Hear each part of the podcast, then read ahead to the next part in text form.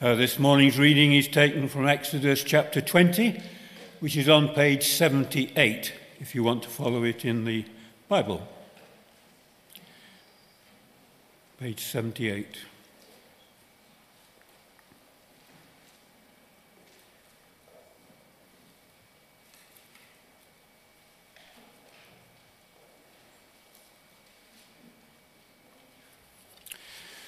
So, Exodus 20, verses 13 to 17.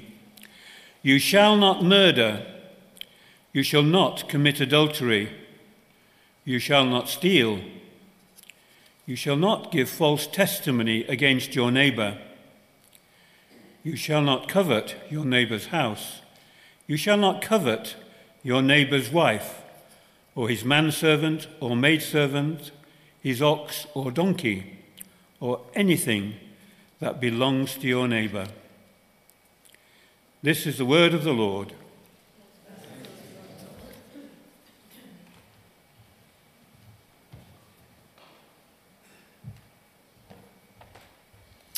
Well, good morning. It's really lovely to be with you today. Thank you so much for the invitation to be here.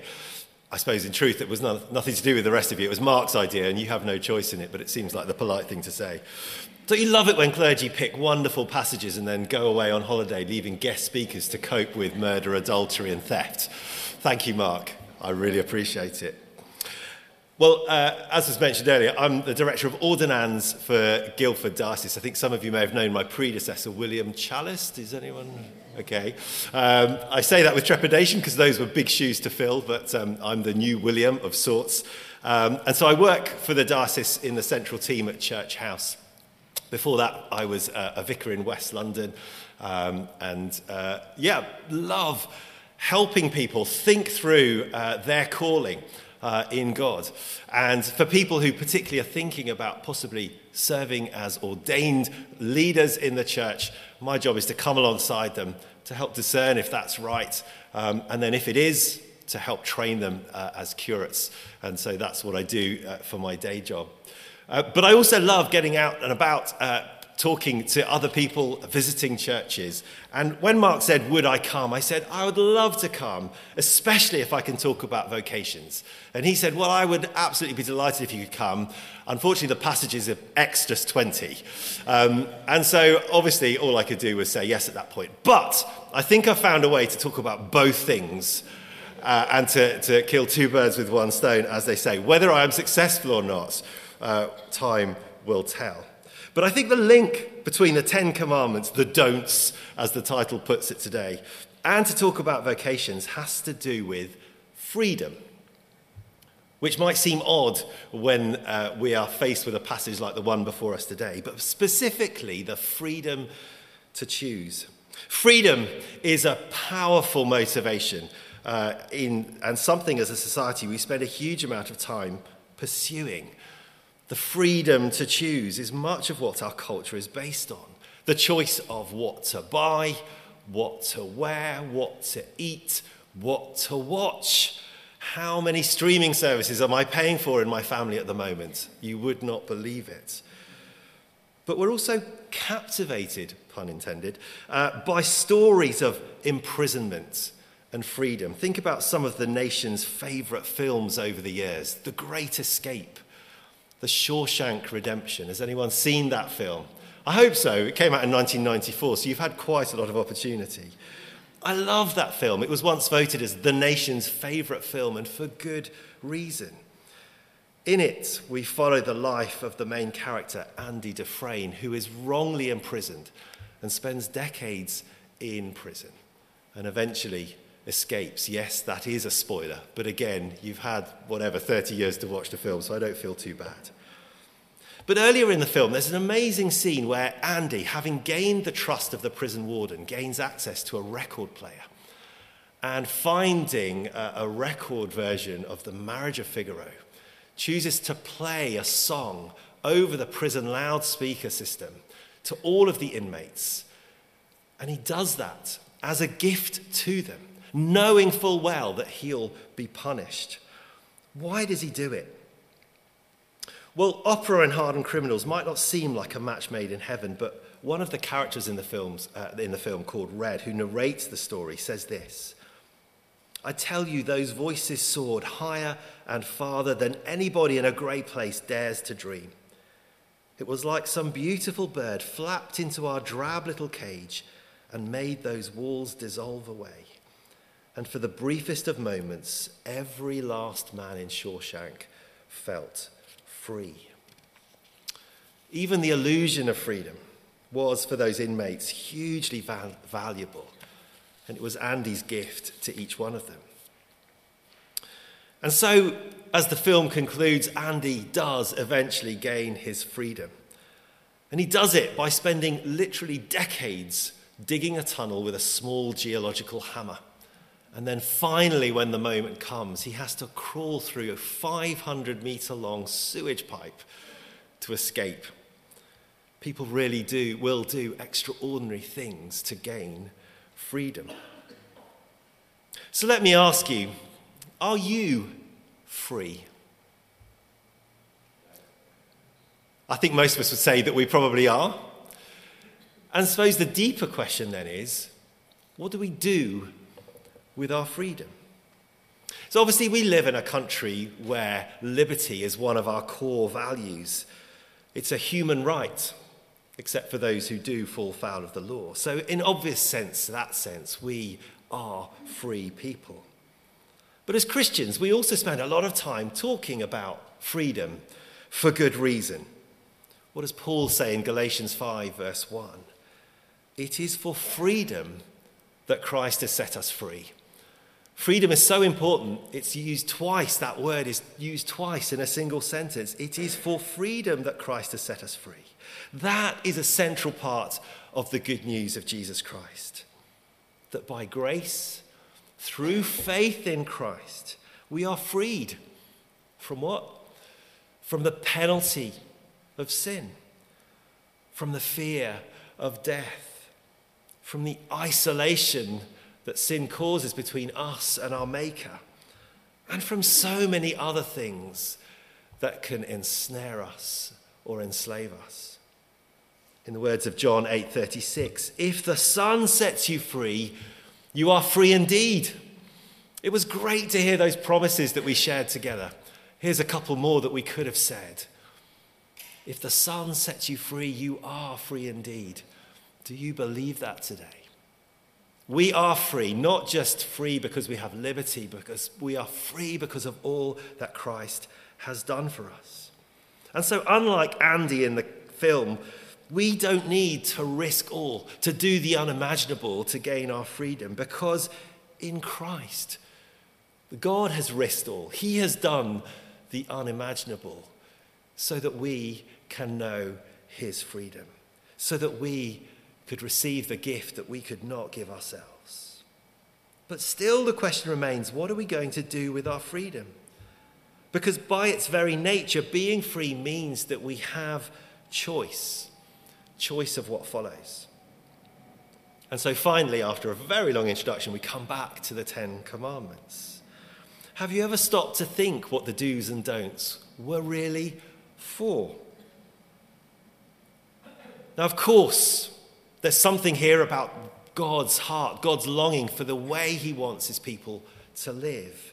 But the Jewish people didn't earn their place as God's special people, as his covenant people, by obeying the law.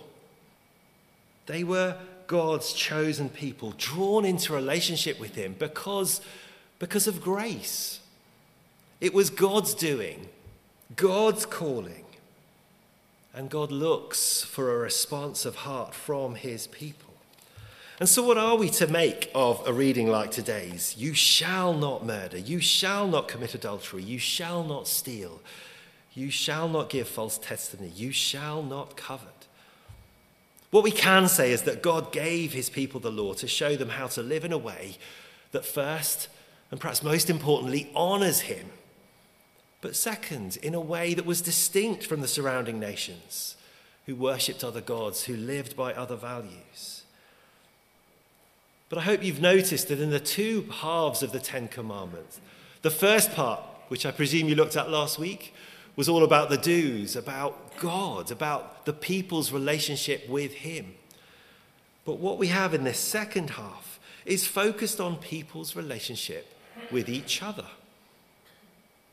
The prohibitions here are, about, are against violence, against theft, against infidelity, against jealousy. All are things which, to varying degrees, hurt others, damage relationships, damage society, damage communities. And so, what we can see as we look beneath the surface is not just a list of do's and don'ts, somehow that we can then earn God's favor. No.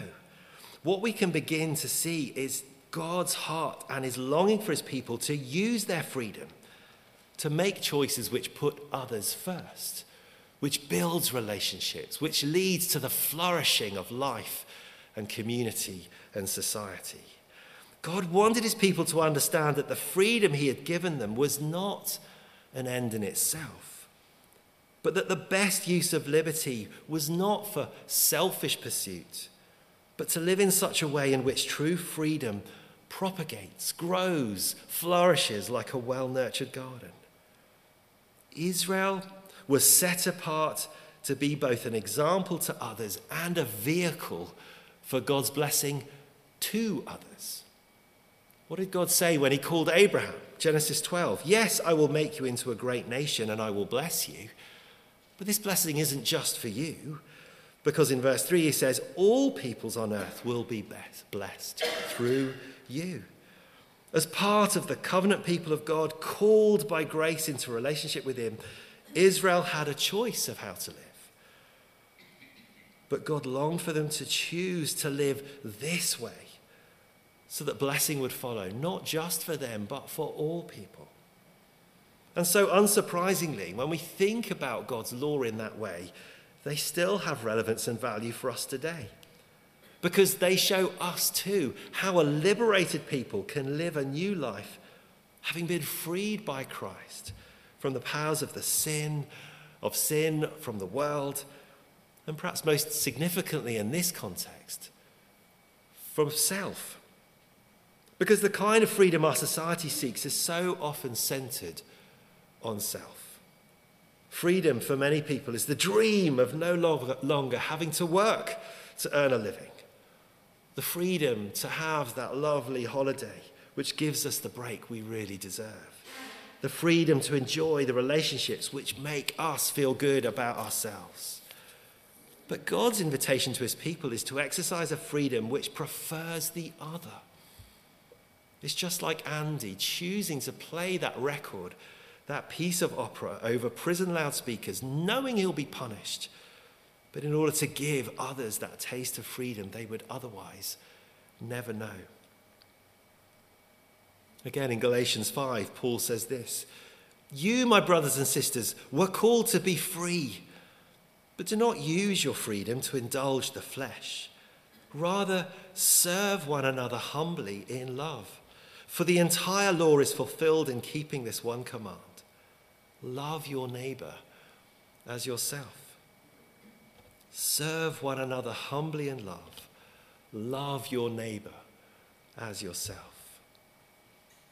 Christian freedom is an invitation to serve, to serve God and to serve one another. And again, that sits in stark contrast from the way so many people around us would define freedom.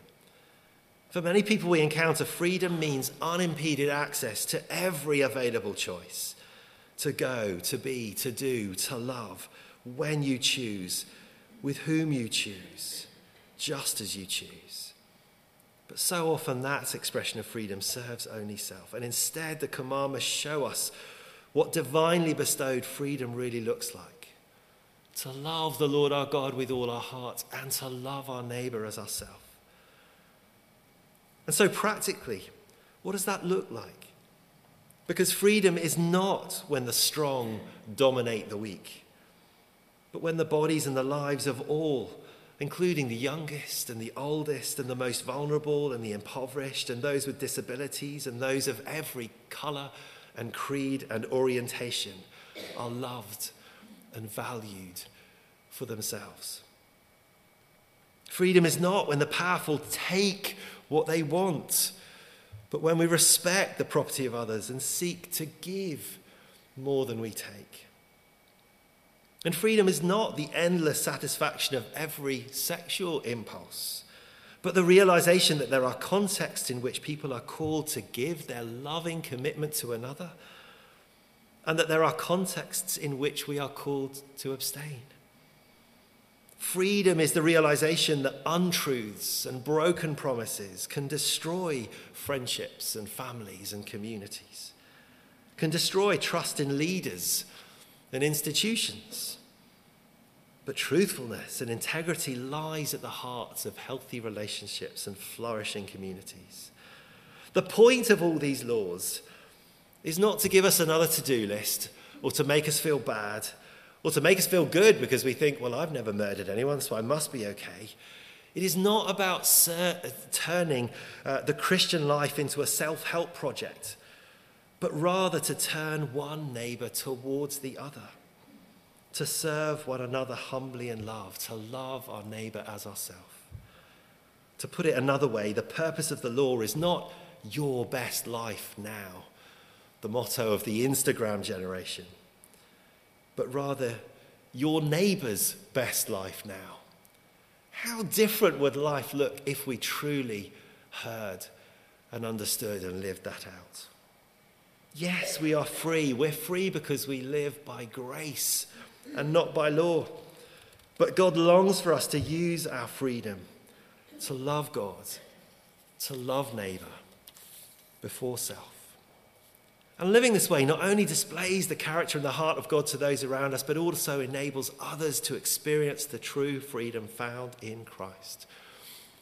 And so, unlikely as it seems, this list of don'ts really is good news. And so, what about vocations and calling? Well, to my mind, that conversation is really just an extension of this same idea. The idea that as Christians we're free to choose but that isn't just a moral choice, it's a practical choice. It extends to that choice of how we use our time, our gifts, our passions. God calls us to be free, to choose, but to choose to serve, to serve God and to serve neighbour.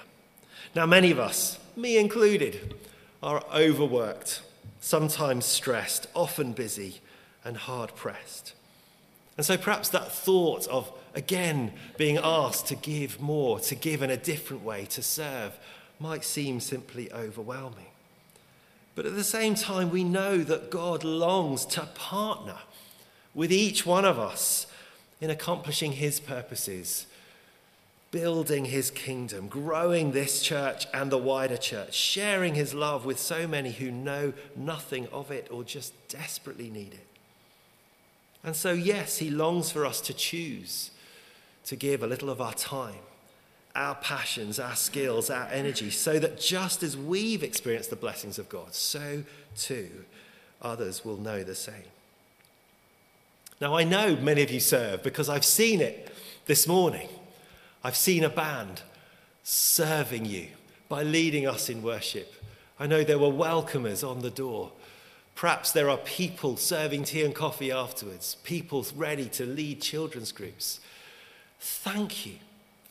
Thank you for the ways in which you already serve God in this place. But perhaps there are some here whom God is calling to give a little more time, to serve in a different way, to take a risk, to step out in faith, so that through you, God might bless others. And perhaps even there are those who are already serving, but God might be calling to a, a specific ministry in the church, to leadership, either as a layperson or just maybe as an ordained person. And if that's you, if God has been prompting you, perhaps over previous weeks or months, I'd love to chat to you afterwards. Because you too, perhaps, are being called by God to serve in His church. Why? Not because that gives you status, not because that makes you special, but because it's simply another way in which we can choose to love God and to love neighbor. To choose to use our freedom for others. The world needs people like you and me who understand that true freedom is lived in the service of others. Not because we have to, but because we choose to, so that God is on us and lives flourish. How will you use, your freedom today? Amen.